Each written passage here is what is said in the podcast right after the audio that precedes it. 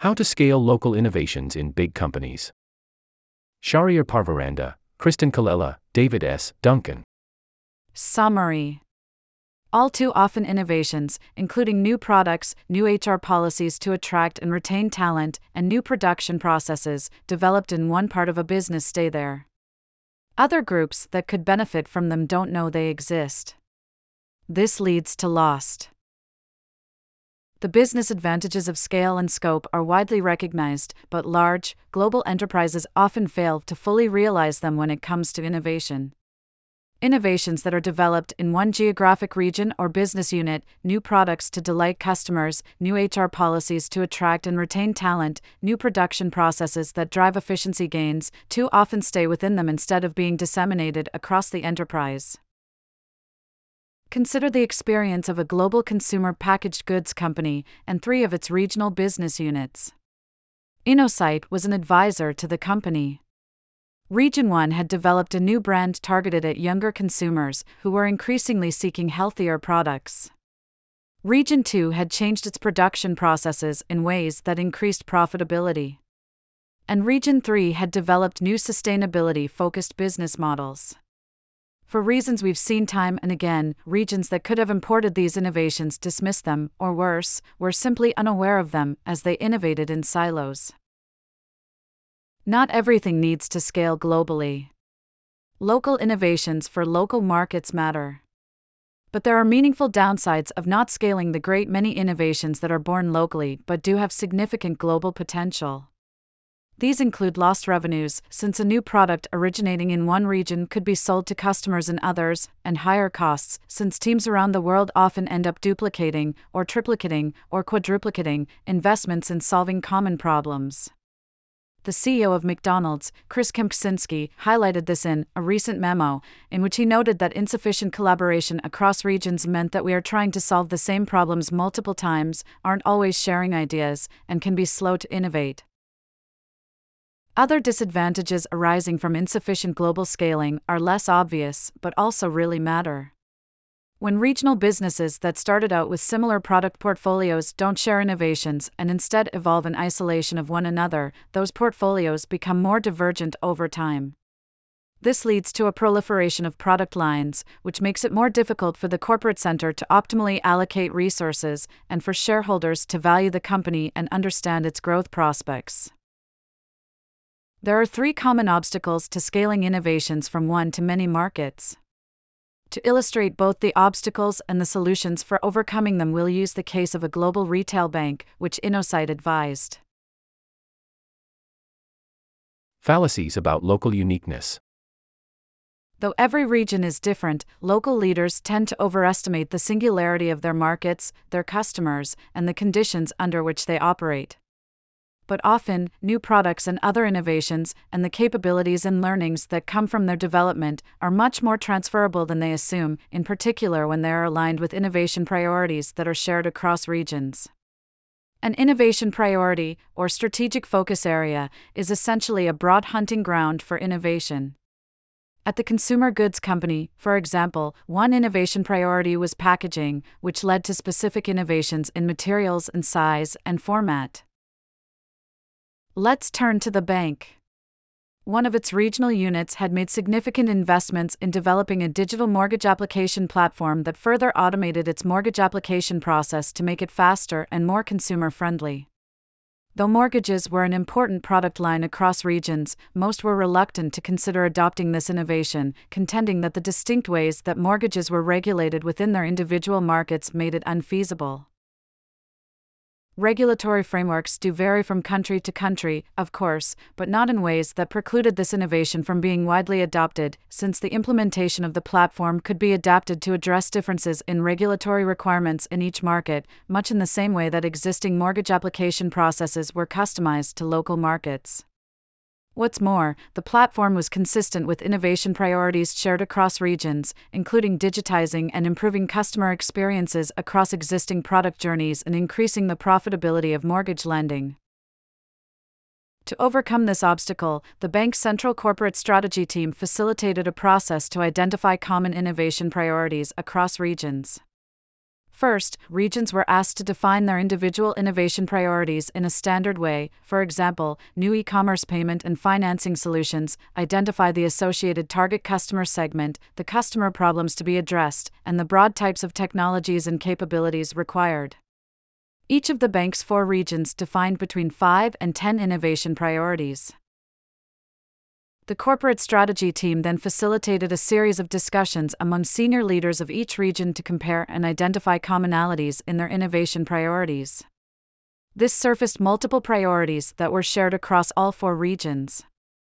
In addition to those related to the mortgage application platform, they included the development of new mobile only products for Millennial and Generation Z consumers and reduction of call center use and wait times. Innovations aligned with those priorities could then be identified as shareable, no matter where they originated. Awareness of common innovation priorities among teams across regions also led communities of practice among designers and product developers to emerge organically. These convened regularly to exchange ideas, disseminate learnings, and co create new innovations consistent with those shared priorities. Misaligned incentives and culture. Various formal and informal disincentives are another obstacle to scaling innovations. For example, regional leaders' bonuses are typically based on their own unit's P&L performance, which can make them reluctant to spend time, energy, and resources on exporting an innovation that will benefit another region. Conversely, a not invented here mindset can make managers reluctant to import externally generated ideas the bank's bonus plan significantly penalized local leaders who missed ambitious profitability targets. This made them reluctant to dedicate resources to exporting innovations. In addition, a not invented here mindset was widespread, from regional leaders who wanted to prove their ability to innovate independently to developers who preferred to write their own code rather than use the software developed by peers in other regions. To address these issues, the bank offered P&L relief to regions on a case by case basis, allowing them to deviate from profitability targets without risking their bonuses so that they could invest their own resources into scaling innovations for the benefit of other regions. It also established a central fund and team to support global scaling efforts regions that were developing innovations that could address shared priorities were invited to submit short global scaling resource requests that summarize the additional investments required to scale them to other regions beyond just their own. The request could be to cover the cost of building a product in a way that made it operable across global technology environments, for example, or the team hours required to train and support users in other regions and the potential in year P&L trade offs or broader operational challenges that would result. A global scaling committee, comprised of corporate C suite leaders and central strategy and finance executives, decided which requests to approve. Most resource requests submitted to scale innovations that addressed shared priorities were approved. The bank's corporate leaders also tried to change attitudes by publicly celebrating both managers who shared their region's innovations and those who adopted those created by others they spotlighted global scaling initiatives in all day quarterly business review sessions attended by top regional executives, where exporting and importing regions jointly discussed the innovations and the process of scaling them. The bank's leaders also highlighted such innovations and the teams involved in these efforts in company newsletters. Finally, the bank's leaders encouraged and frequently reminded regional managers to ask themselves a series of questions before dismissing potential innovations developed by other regions. They included Could we better serve the customers we have or seek by adopting this innovation? If the innovation isn't specific to one or more of our local circumstances, for example, if it has been developed in the context of a different technological, regulatory, or competitive environment, or requires a means of production or distribution that we lack, could it be adapted? And might we be guilty of having a not invented here mindset if our first instinct is to dismiss this innovation? Lack of transparency. As we mentioned, one major reason that business units don't share innovations and instead often duplicate efforts is a lack of awareness of what one another has developed or is undertaking. One way to address this is by creating a central mechanism that makes it easy for regions to share knowledge of their innovation pursuits from their earliest stages. Consider one innovation priority shared by all the bank's regions that we mentioned developing mobile only products for millennials. Innovations consistent with this priority across regions included distinct payment, savings, and investment products, new product features like Roundup savings and cashback and rewards, innovations to streamline customer journeys within mobile only apps, and integration with budgeting and bill splitting tools that appealed to the millennial audience. But regions lacked awareness of each other's efforts and were in some instances even duplicating spend on development of the same things.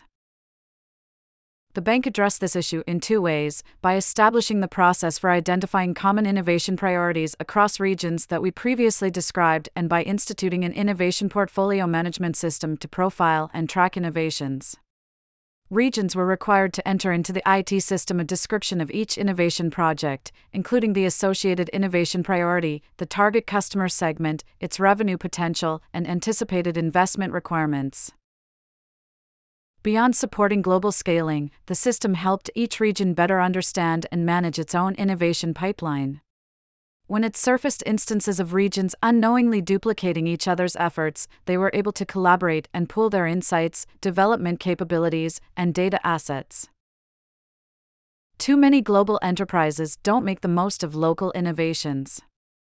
By systematically overcoming the obstacles to scaling them, they can spread them much faster and more effectively and generate a much higher return on their innovation investments.